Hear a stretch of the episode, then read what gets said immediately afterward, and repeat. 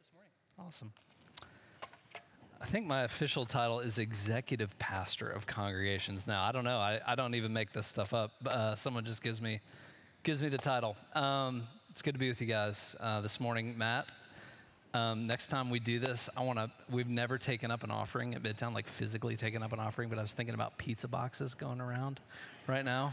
Just put your cash in the pizza box. Um, yeah, as Brant said, I get the joy of pastoring uh, the pastors and caring about all of Midtown. I've been at Midtown since we planted uh, the first church. I've been at Midtown since we started Midtown in 01. And uh, the last time I was in this room was the first time you were in this room and got to do that uh, beautiful walk um, from Memorial Lutheran to here and stood in that balcony and wept um, with and for uh, this church. Um, just so thankful um, to how faithful the Lord has been to Midtown East, and particularly how faithful God is being to East Nashville through you um, as the church. Um, so just know that um, there's something, there's a bigger thing behind y'all that cares very much about y'all um, and cares very much about this part of the city uh, and believes that the Lord's doing something beautiful here. So, that said, we're in our final week in Genesis. If you have not been here, welcome. Uh, you've got a lot of sermons to listen to, 13 of them. Uh, it's our final week in Genesis. It's hopefully not your final week in Genesis because there's a lot more books uh, where we're stopping uh, here in chapter 12. There's plenty more to uncover uh, for the Lord to use in our lives. Uh, so I would encourage you to read on in Genesis. But this is where we're going to end our collective time in the book. And I want to uh, just remind you, especially if you haven't been here, I'm going to kind of treat you like you maybe for, have forgotten the purpose of why we got into this. But we began this series with this in mind that the book of Genesis was written to the Israelites, we believe, by Moses after about 400 years of enslavement in Egypt which in Egypt, that was a culture uh, that had many gods, many religions, even worshiped Pharaoh as God. So this was a culture that believed in worshiping people, putting people in God's place, right? And practicing that. And now they're in the wilderness. Uh, they have been freed, liberated, uh, the Great Red Sea moment, right, from Egypt. But a, a, way to think about this is they've been freed from Egypt, but not entirely free from the Egypt that is inside of them. When you live somewhere for 400 years, just like if I took you to your hometown and you went back to your hometown, you might revert to some of the old ways that you lived, right? It's hard to take the place out of you. And Moses is writing them this book to teach them ultimately this after living 400 years in a polytheistic culture that worshiped a ton of different things hey, hey, you cannot forget this is who the Lord truly is. You got to know who the Lord truly is. And I have to remind you of who you are, your identity as those who have been chosen and who have been rescued by the Lord to live as his people. You've been liberated for a purpose. You've been saved to bear his image in the world, to reflect him in this world. And Moses understands something very important. Until we image and see God rightly, know Him for who He truly is, we cannot know ourselves rightly and who we truly are. So we come to this story of Abram. This is where we're at in Genesis 12, who would eventually have his name changed. You probably know him better as Abraham, right? We will not sing the song, I will not make you endure that. Maybe they're singing it below uh, with the kiddos or above. Where are they at in this? They're everywhere. Yeah. who you would know as Abraham, who God made this incredibly important covenant with. It starts here, kind of begins to understand it in 12 and it ends in 17. But God made this very, very, very important covenant with. Scholars would argue this is probably the most important part of the book of Genesis, arguably second most important part of the entire Bible, you could say. You could preach the entire Bible connecting back to this passage. So many places in the Bible connect back to this point. And so this is not just going to impact this guy Abram's life, but it's going to impact Israel's future. And I would hopefully argue by the end of our time together, you'll believe that this has impacted your life as well. Okay? So here's the passage Genesis 12, verses 1 to 9. This is the word of the Lord. The Lord said to Abram, Go from your country and your people and your father's household to the land I will show you. And I will make you into a great nation, and I will bless you. And I will make your name great, and you will be a blessing. I will bless those who bless you, and whoever curses you, I will curse, and all the peoples on the earth will be blessed through you. So Abram went, as the Lord told him, and Lot with him. Abram was 75 years old when he set out from Haran. And he took his wife Sarah and his nephew Lot and all the possessions they had accumulated and the people they had acquired in Haran, and they set out for the land of Canaan, and they arrived there. Abram traveled through the land as far as the site of the great tree of Moreh at Shechem. And at that time, the Canaanites were in the land. The Lord appeared to Abram and said, To your offspring I will give this land. So he built an altar there to the Lord who had appeared to him. From there, he went on towards the hills east of Bethel and pitched his tent. With Bethel on the west and Ai on the east, there he built an altar to the Lord and called on the name of the Lord. Then Abram set out and continued towards the Negev. Let me pray for us. Lord, uh, open our hearts and our ears and our eyes, just like you were doing with Abram here. Um, would you help us to hear your voice? and to be willing by faith uh, to follow you where you're calling us to because you don't call us to go anywhere that you don't go before and with us. We ask this in your name. Amen. All right, three things um, we're going to talk about in this passage, or I'm going to talk about, you're going to listen to me talk about, and hopefully will matter to you.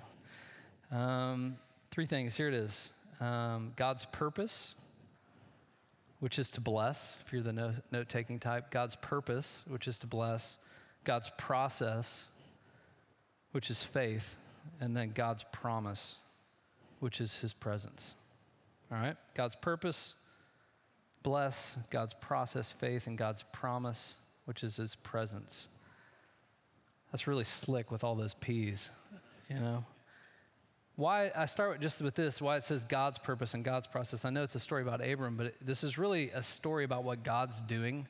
And I want you to think about it like that as we get into this, right? This isn't a story just about what Abraham is doing. It's really a story of how Abraham's responding to what God's doing. God's purpose, his process, and his promise. So here we go God's purpose. I want to connect this a little bit to last week. If you weren't here last week, you'll get a little mini reboot, all right? coming out of, Brant taught on this, right? You were teaching here last week on the Tower of Babel. Which, if we remember about the Tower of Babel, this was a moment at that point in world history where the collective pride of man was once again reaching its pinnacle. It's a good way of kind of summing it up, right? We're, we're trying to do something here. Literally, it says and they're trying to build a city that is going to reach up into the heavens and to do something that they ultimately said there in Genesis 11 that's going to make a name for ourselves. The refrain throughout that part of Genesis 11 is let us, let us, let us. And for who? For ourselves. Maybe you could say it like this We will do it, and we will do it for ourselves, and we will do it for our name's sake. That's the message of Babel. That's the passion and the purpose of Babel. You could say it like this they weren't building a city, they were building an identity, is what was happening. So, we will build a city, we will build a name. And it says in that also that we're going to do that so that we will not be something. We will not be those who are scattered all over the earth. We don't want to be that. We want to be this which for the reader, the audience who is receiving this originally, would have indicated something. They would have, they would have understand this. Once again, at Babel, God's creation, his creatures, his people, are found resisting once again and refusing to fulfill the purpose for with which he created them. The mandate that he gave his great, great, great, great, great grandparents, Adam and Eve, right? You're going to be fruitful and multiply and what? Subdue the entire earth. You're going to be scattered. That's part of your identity is to go out, right? Not to stay put, not to cluster, to go. Be fruitful, multiply, subdue the whole earth. And collectively at Babel, they're saying, Nope, we're not doing it. We're going to build a city, and we're going to decide for ourselves what's best for us. Actually, you think about this we're going to come up to your level, is what we're doing. And God, in His goodness, if you remember last week, in their pride, still in His goodness, He confuses their language and does what? He scatters them all over the earth. Basically saying this what I said is going to happen is going to happen. My will is going to be done. You can either participate with that or you can resist that, but even if you resist it, it's still going to get done. And Abram was a child of that dispersion. So even in that dispersing of people, God was saying, I'm, I'm working here, I'm doing something here. He was the son of Terah. I'll give you a little bit of, of knowledge about Abraham here because it doesn't say that right here. I don't think it says it. Yeah, it doesn't say it in here. Son of Terah, right? There's a big long genealogy at the end of Babel before we get to this passage. And uh, as a son of Terah, growing up in the Ur of the Chaldeans, right? Sounds like an all inclusive resort to me. Welcome to the Ur of the Chaldeans, right? Which he has to leave. I think it was in the Caribbean somewhere. Um, the son of Terah, growing up in the Ur of the Chaldeans, the Chaldeans were, were moon worshippers, right? They worshiped the moon, the moon god.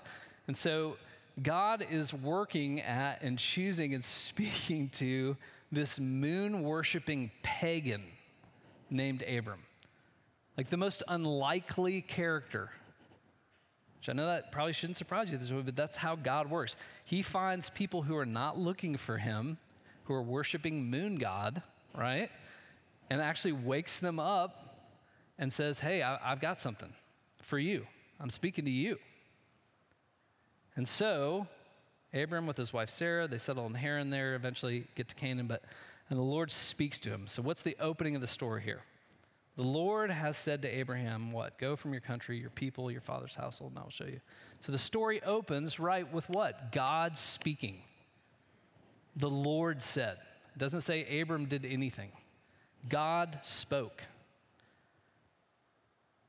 Which at this point in our time in Genesis collectively, but certainly for the original audience again, would also go like this Where else have I heard God speak and something happens? Where else have I seen that God's work is always initiated by God? Like creation, where He spoke at the very beginning into existence, the first thing we studied he speaks into existence what he wills, and he invites his creation to participate in his will. That's what happened at the very, very, very beginning. And that's what's happening again now because that's who God is. Abram, I've got a purpose for you.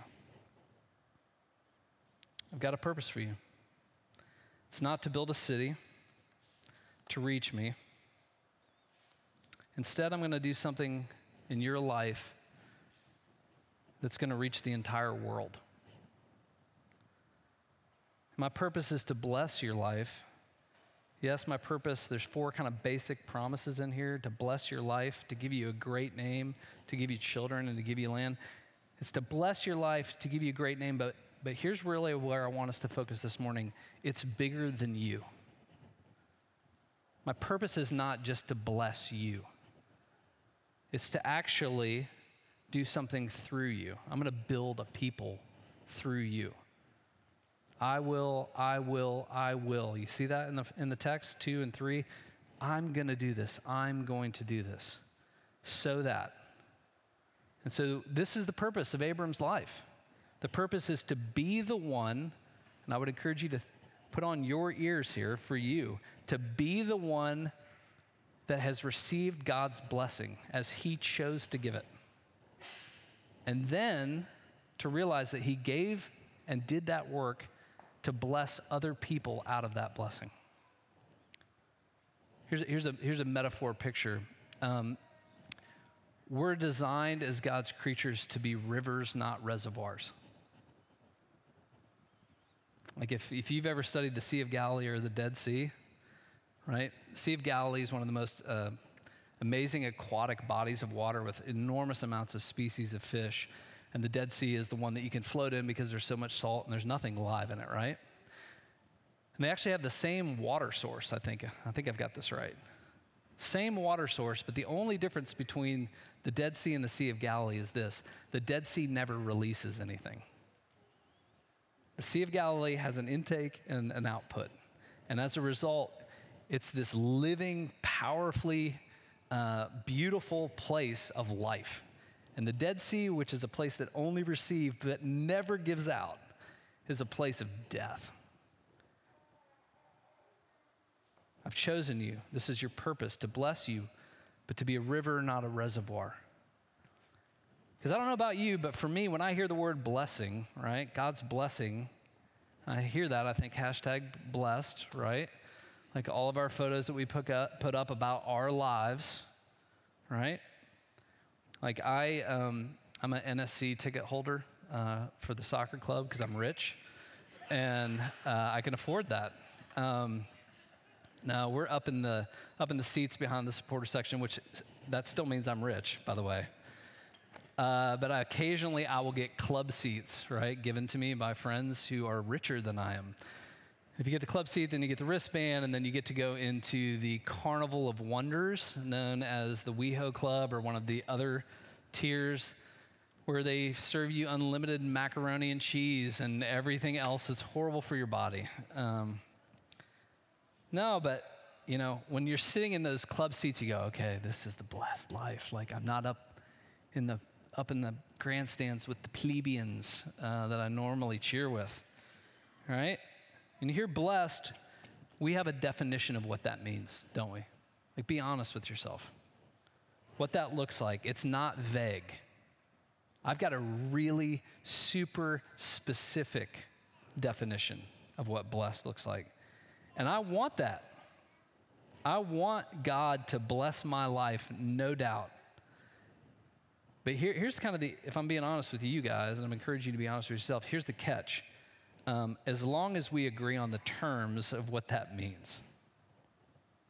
But that's not, because what we, we're seeing here is an invitation in this. That's not how faith and following Jesus works. Because oftentimes, like verse 1 here, Go from your country, from your people, from your father's household to the land I will show you. Oftentimes, maybe you could almost argue always, it involves leaving something I comfort and value to follow the Lord. Right? I got to leave something. Which maybe for us, you're like, country, father's household, right? Like, hey, we're a highly mobile society, right? Nobody from Nashville's from Nashville. You all have done that already. So to you, that's probably not as big of a shock, but to them, that would have been literally like uh, an unimaginable ask to walk away from all of that. Maybe for us, it's like this leave your comfort, leave your control, leave your prerogatives, leave your patterns, and leave your preferences. Leave all that and start walking. So, one of the great challenges in this, and I don't say this lightly because it, oh, yeah, he knows what blessed looks like. Zero to 60. And this is hard to say, but I have to say it because it's true for me too. If the Jesus that we are following isn't asking us to surrender anything to follow him, but he's only adding to our life, if that's your idea of blessing, if Jesus that we are following isn't asking us to surrender anything to follow him, then we're likely in a relationship with a Jesus of our own imagination, not the one of the Bible. Go from your country, from your people, from your father's household, from your control, from your comfort, from what's familiar. Because God's purpose, even in blessing, remember, his purpose is to bless, but that isn't for my self actualization. That isn't for my self glorification. It's not that we would make a name for ourselves compared to everyone else. That's Babel's quest. That's Babylon's quest. Personal legacy, personal glory. God's purpose for us is to live in the name that we have already been given. That is our, literally, scripture would say it's our birth right now. As new creations in Christ, those who are in him and who have an identity given to us by him. I'm going to read to you from 1 Peter 2 9 through 10. Um, it's probably a really familiar verse, but it can never get old. This is talking about those who are in Christ. But you are what? You're a chosen people.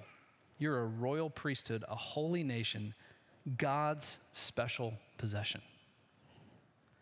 That you might declare the praises of him. Why are you that? Why are you chosen? Why are you a royal priesthood? Why are you a holy nation?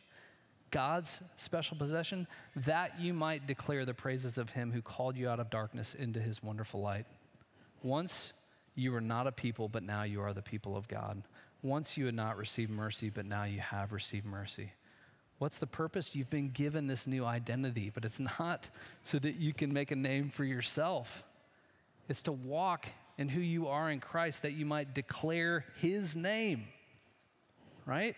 I'm to be a river of praise, declaring his name and his goodness, not my own. Same purpose for Abram, same purpose for us. Secondly, so if God's purpose is to bless and to, and to create us into this river, secondly, is this God's process, which is faith. Now, I realize um, can, this is dangerous sometimes when you study scripture. You can. Uh, make everything too prescriptive and not just descriptive. This is Abram's story. Um, you know, this has happened to him. But I do think that there's a principle here that is consistent throughout Scripture that does apply to us. And remember, again, this is a story about what God's doing uh, in and for Abram, um, not just what Abram's doing here. And here's the principle that God often calls you to go before he shows you the destination or all of the things that are going to be required or experienced along the way. That's a functional definition of what it means to walk by faith. God may call you to go, start walking, right? Before he shows you everything. Maybe really simply put, you could say this it's go, then show, versus show, then go. That's the principle here, and that's the process of faith. Right? Go then show is a life of faith and following and depending on the Lord. It's a relationship with the Lord. Show then go is a life of being able to or having to agree or sign off on everything before I start walking. It's agreement before engagement is show then go which, if those of you who are married in this room, you know, right? If I showed you everything that you had to go through in marriage before you said yes, sorry, mom's on Mother's Day here, right?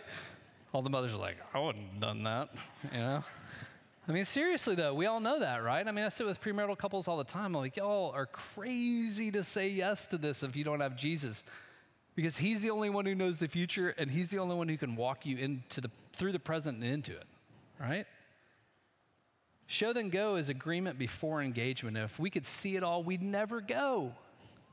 We'd never walk. We'd never take the journey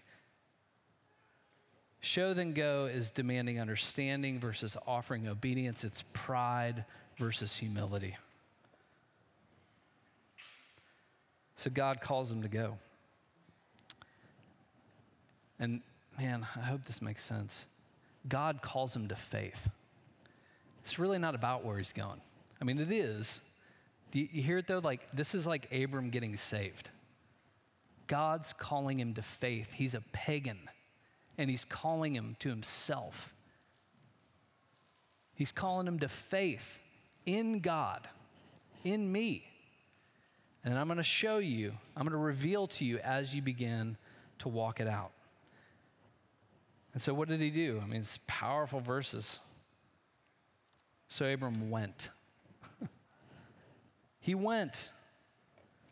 Which, again, this is, is crazy. Uh, earlier, we, if you read in 11, you'd know this Sarah was barren, right? His wife was set, they're 75.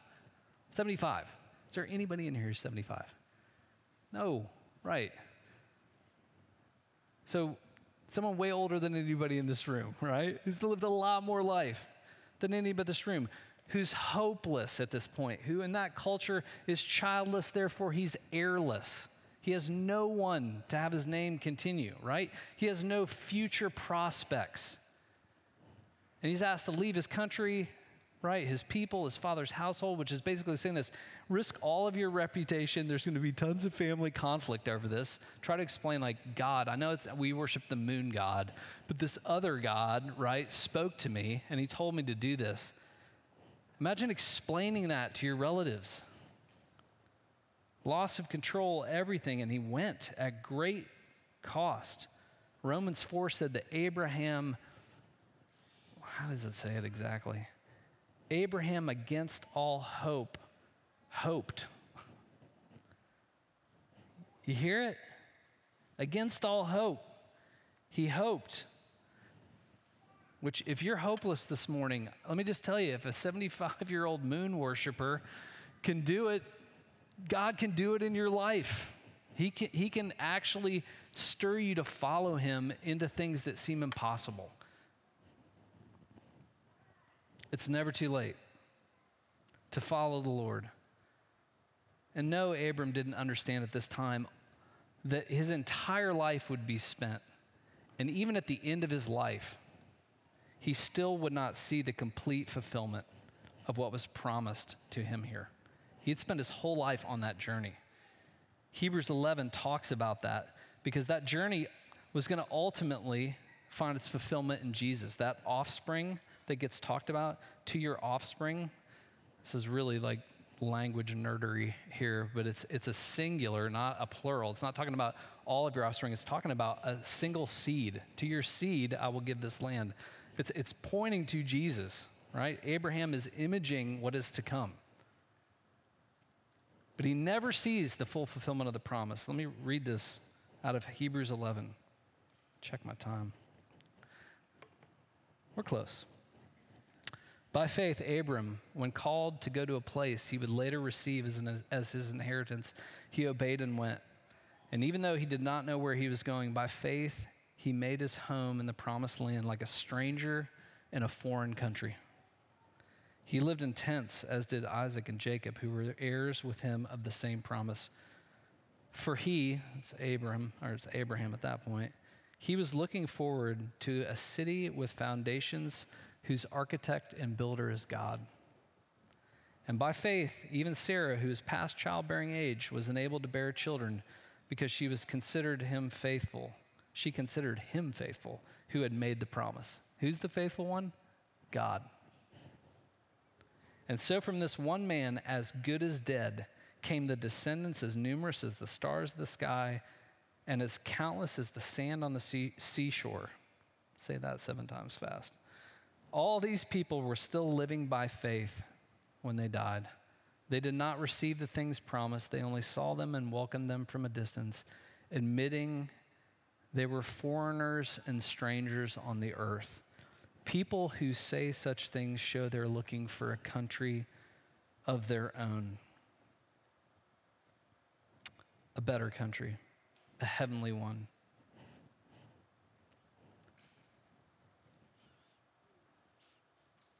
Abram started to walk. He went by faith. He said, I'll go and I'll let you show me what this is really all about. I'll trust you. I'll put my faith in you. And he went literally to his grave, not seeing all the things that were promised, but that we know were ultimately fulfilled in Jesus, who was the one who what also left his father's household. Why? Not to come curse, but to bless by his sacrifice, his people and his creation. So, for us, let me ask you this question, and I'll make one last point, and then I'll be done. Where are we asking, or where are you asking maybe? Where am I asking uh, for clarity? Where God is just simply saying, um, I'm asking you to have faith to follow me. Like most people, I talk to a lot of people about decision making all the time. It's pretty much all I do, is what it feels like. And I can't tell you how many conversations I have about, I'm just not clear, I'm just not clear, just not clear. And yet when they talk, they sound real clear. They just sound afraid. And I oftentimes will say to people, why aren't you asking for praying for courage? It sounds like you know what to do. You're just afraid to do it. And that's understandable. But God, He's not going to give you more clarity if you've already got it. You just might need to be asking Him for the courage to follow Him. Where am I asking for clarity when I really need to be asking for the courage to walk by faith? Because God had to be doing something supernatural in the heart of Abram, right? Like we know that we come, faith in Scripture, Ephesians says faith is a gift, right? So God's got to give faith. So Abram's not like, let's be like Abram, right? No. God had to do something in his life supernaturally for these actions to happen because everything he's doing here, just think about it, works against all reason, all logic, and all rational thought. Why would he do what he's doing? He sounds crazy. So I invite you to maybe do this this week. If you're if you're in this God's process, right? Would you ask God for faith? Like instead of talking to God about all the things we want him to change, which we can do that, but would I ask him for faith or would I ask him for courage or would I ask him for conviction or would I ask him for joy? Right? Not change things so I can be happy, but would you actually give me joy in the midst of my circumstances? Because for me, let me, let me just tell you this. When I'm asking God for clarity, that's oftentimes a safe and less difficult way to swallow the fact that I'm really expressing doubt and unbelief. That's kind of a, a, a, very high surface level way of saying, I'm asking God for clarity, but really deep down, I'm afraid and I'm doubting and I have unbelief that God's going to be who He says He's going to be which is okay because we can express those things, right? I can express a lack of faith, I can express doubt. Remember the man who said, I believe, help me in my unbelief, right? We're allowed to do that as Christians. So instead, ask God, would you give me the faith? Would you give me the courage? Would you give me the faith to follow you? So, God's purpose, God's pro- uh, process, and lastly, God's promise. And I promise we're almost done. I'll try not to break that promise. Uh, in verses 2 and 3, all of this, I will make you into a great nation. I will bless you. I will make your name great. All this. Yes, he is declaring his purpose, but he's also giving a promise here. I will, I will, I will, and you will be blessed. It's not just a statement of purpose, it's a promise God is making to Abram. Just to say this God his expressed will, his purpose, is always confirmed and carried by God's promise. He never tells us his purpose without giving us a promise attached to it. Which is beautiful because by the grace of faith, right, we see faith working in Abram. He starts to journey, he starts to walk. So he went. He was 75, he took his wife, his nephew, and they set out um, for the land of Canaan, traveled as far as the great tree of Moreh at Shechem. At the time, the Canaanites were in the, in the land. And then what happens? The Lord appears to Abram. So he spoke to him first, and now he appears to him, right? Which is, it's easy to miss, but it's different, right? Like God is saying, okay, you've taken this step. I'm actually going to appear to you, I'm going to be present with you which should matter, it will matter to us here in a second when I read it out of John 14. I'm going to be present, and what I'm going to do is I'm going to remind you of what I told you when you started the journey, right? To your offspring, right? Kids and land. That's what I said to you in the first part of this. So, what is God doing? He's actually, as he starts to walk, God meets him with his presence and he waters that faith with his word and with his person. Start walking. I'm going with you. I'm going to remind you, I'm going to give you my word again, and I'm going to be present with you. So, why does that matter for you and for me? Scripture says this all of the promises, every single promise in the Bible of God are yes in Christ Jesus. That's 2 Corinthians 1 2. So we can, you and I can, step into that process of faith. Start going and watch him show us. But we do it from a different place than Abram. You and I do it from a different place than Abram. Because our faith has so much more history and experience to inform it than Abram's did. We have, just simply because we have the, the entire canon of Scripture, but we have and know and have seen things that Abram hadn't. Ultimately, we have Jesus, that offspring that would bring the real blessing.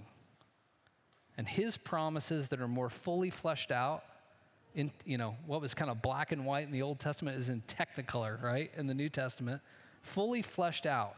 And we have those promises and we have him, Hebrews says, to anchor our hearts in the reality of what is guaranteed by Jesus' life, his death, and his resurrection. This is John 14. Listen to all the I wills in here. Saying this to his disciples before he goes to get crucified Don't let your hearts be troubled. You're going to doubt, you're going to be afraid. You're going to have unbelief. You're going to struggle with what's about, ha- about to happen. It's going to be tough. Right? But don't let your hearts be troubled because I don't break my word. I make promises and I keep my promises. You believe in God, believe also in me. My Father's house has many rooms. If that were not so, would I have told you that I am going there to prepare a place for you? What's that? It's a promise. I'm going somewhere to prepare a place for you. I'm making you a promise right now. And if I go to prepare a place for you, I will come back and take you with me to be with me so that you may be where I am. Promise. You know the way to the place where I am going. He goes on to say this, and I will ask the Father, and he will give you another advocate to help you and be with you forever. Promise. You see it? Who? The Spirit of truth, the Holy Spirit. The world cannot accept him, the Holy Spirit, because it neither sees him or knows him. That's a fact and a promise. The world's not going to understand what you're doing because the Holy Spirit is going to lead you in places that the world's not going to get. But He's going to be with you. But you know Him, for He lives with you and will be in you. Promise. I will not leave you as orphans. Promise. I will come to you. Promise. Promise, promise, promise, promise, promise. All right. So, why does that matter for us to end the sermon, to end this time? Well, at the very end there, Abram does a couple of things. He goes, he travels through the land as far as the great tree of Moreh at Shechem. And the Lord appears to him. And so when the Lord appears and makes this promise again, he builds this altar and he worships the Lord. That's what it would, would have meant to them for them to build an altar. It's a sign of worship. And then he goes a little further, and what does he do again? He builds an altar. So let's, let's take a little encouragement from our father Abraham, Abr- Abram at this point, right? He paused, think about it like this. He paused to worship the Lord amidst the journey. He paused to worship the Lord amidst the journey. And why is that important? That, that, you guys going to have to give me a little liberty here. That great tree of Moreh, I did a little bit of reading and research on that word Moreh. Um, that, that word Moreh means teaching. Um, it's a teaching tree. Um, maybe we should think about like this. We pause at the great teaching tree to worship amidst the journey. Because remember, the Canaanites, uh, they were still in the land. The Canaanites were the enemy, right? So I pause to worship the Lord at the great teaching tree in the midst of my enemies, believing the promises of God. Do we, do we do anything different here this morning? You hear it? I know it's a bit of a stretch, stretch with me. We're pausing at the great tree, but it's not the great tree of Moreh. The great teaching tree for you and I is the cross, right? You know, cursed is he that hung upon a cross, but he took the curse, right? Because his purpose wasn't to curse us, but it was to bless us. He took our curse that we might be blessed. And so we worship, just like Abram, we pause and we worship on this journey to remember things like this we're not in the promised land right now, and we're not able to make this land the promised land right now. God promised us we couldn't do it. Right? Some of God's promises are the things we don't want Him to promise us. I promise you, you can't do this right now. You are to seek and settle the good of the city that you live in, Nashville. You're exiles like they were in Jeremiah. Seek the good of the city and settle in this city, but never settle so much that you stop seeking a different country because this is not home. This isn't your real home. Like Abram, right? We get to the end and realize I'm looking for a different country. So, the life of a Christ follower, it's why it's so incredibly important that you have this space, that you're gathered together as Christians on the east side of Nashville. We don't worship at the final destination. We worship along the way. Why? Not to make God do something. God doesn't do something because we worship Him. We worship Him because He did something. We worship to remember and have our hearts strengthened in His promises in the difficult times, amidst the enemy in the challenges. Why? So that I can continue by faith to walk in what I know is true God's love, His grace, His promises. That yes, we taste in spirit, in part now, but one day we'll know fully. So it's why, I think it's in Hebrews, it says, don't give up. Don't give up gathering. Don't give up worshiping, that you would be hardened by sin's deceitfulness. Keep doing this. Not to make God do something, but because He's going to do something in you through this. That you would taste the blessing that we already have in Christ, that we might be rivers of that same grace to the world around us. Now I need to pray. Here we go. Lord Jesus, uh, thank you uh, for your word. Teach us now, uh, Lord, through your worship and in this response of your goodness and of your love. Uh, may we take the risk of following you and seeing how you reveal uh, yourself to us uh, through and by faith, uh, which we know is a gift from you. Uh, thank you that we don't have to work uh, to get to you, and we don't have to muster up faith to follow you, but we just simply ask you to give it to us and strengthen us in it in your name. Amen.